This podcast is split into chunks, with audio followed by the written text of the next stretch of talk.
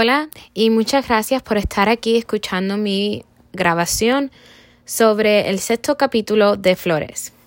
Este es el último capítulo que vamos a estar hablando de y creo para mí personalmente es el más importante porque estamos hablando de pruebas hechas por el Estado y cómo eso puede afectar las maestras y los estudiantes. También habla sobre tensiones con otras maestras en el lugar del trabajo si no entienden la cultura de uno y la otra.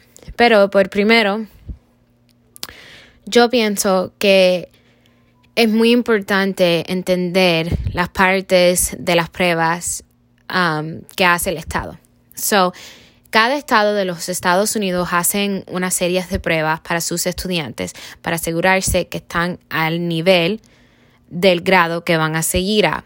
So, vamos a decir, como aquí en el estado de Texas, tenemos diferentes pruebas para diferentes grupos escolares. So, y esas pruebas se empiezan a hacer al tercer, al tercer grado.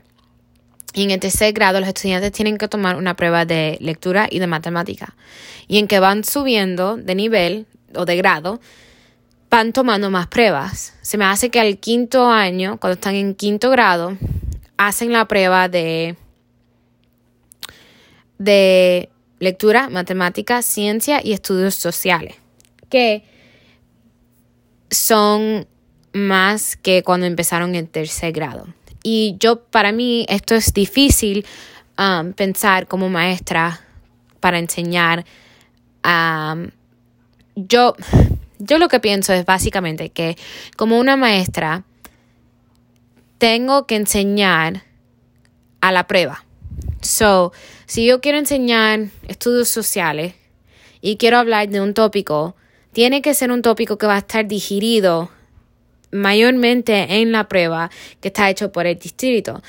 Sí hay tópicos y cosas que se hablan que están en el currículum que le han dado a las maestras, pero al final del día no podemos tomar el tiempo que queremos para ser muy detalladas, detalladas a, un, a una cosa específicamente. So, si un estudiante no entendió la unidad que vino antes de la siguiente.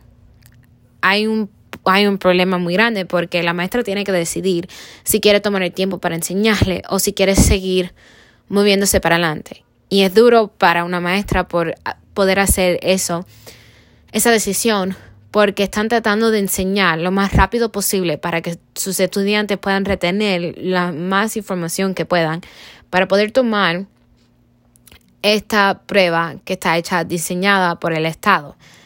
Y aunque sea que el Estado le da el currículum a las maestras, todavía es duro para que ellas puedan decidir exactamente qué se van a enfocar en y qué es lo que pueden dejar al lado.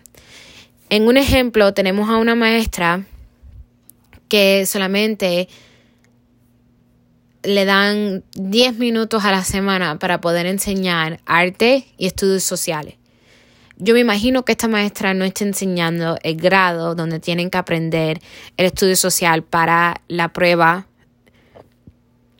hecha por el Estado para saber que están en el nivel de en el nivel correcto para los estudios sociales.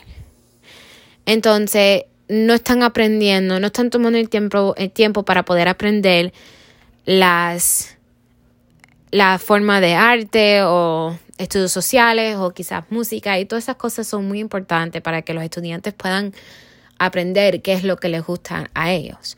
También llevarlo para atrás a otros capítulos que hemos hablado de trayendo información de su casa que ellos ya han aprendido breve para poder aplicarlo en las cosas nuevas que están aprendiendo.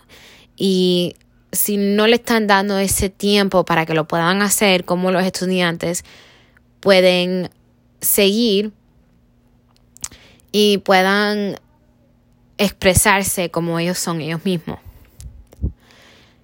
Yo pienso que pruebas hechas por el Estado son, no quiero decir como una pérdida de tiempo, pero es muy difícil entender por qué los estados diseñan estas pruebas para ponerle presión a las maestras, a las escuelas, a los estudiantes. Yo personalmente tengo algo que se llama una algo que se que viene del del inglés directamente al español sería como ansiedad de tomar pruebas. Yo cuando voy a tomar una prueba me da mucha ansiedad y no importa si me sé el material para adelante y para atrás, pero cuando me da esa ansiedad no puedo, se me olvida todo. Y hay muchos estudiantes que también le pasan las mismas cosas. Y yo pienso que debemos diseñar las pruebas un poquitico más diferentes para diferentes formas de cómo cada estudiante puede adaptarse a este entendimiento. Porque nosotros sabemos que cada estudiante aprende diferente y cada estudiante procesa la información diferente. Entonces, ¿por qué le vamos a hacerle una prueba a cada estudiante igual? So, y ese, esa es mi opinión personal. Yo sé que algunas personas piensan diferente y eso está bien. Yo entiendo que hay que darle algo a los estudiantes para ver si ya están listos para seguir a otro, al nivel que les sigue. Pero yo personalmente pienso que hay diferentes formas de hacer eso. Siguiendo, tenemos latinas profesionales en el lugar del trabajo. Hay muchos, hay muchas diferentes de etnicidades en diferentes partes del mundo y en diferentes escuelas. Específicamente en Compton Elementary y también en Goodwill Elementary vemos a muchas maestras que son de diferentes culturas, que son, la mayormente son asiáticas, mexicanas y, afro, y afroamericanas. Y si un, una, cultura no entiende a la otra, puede hacer como, puede causar un conflicto.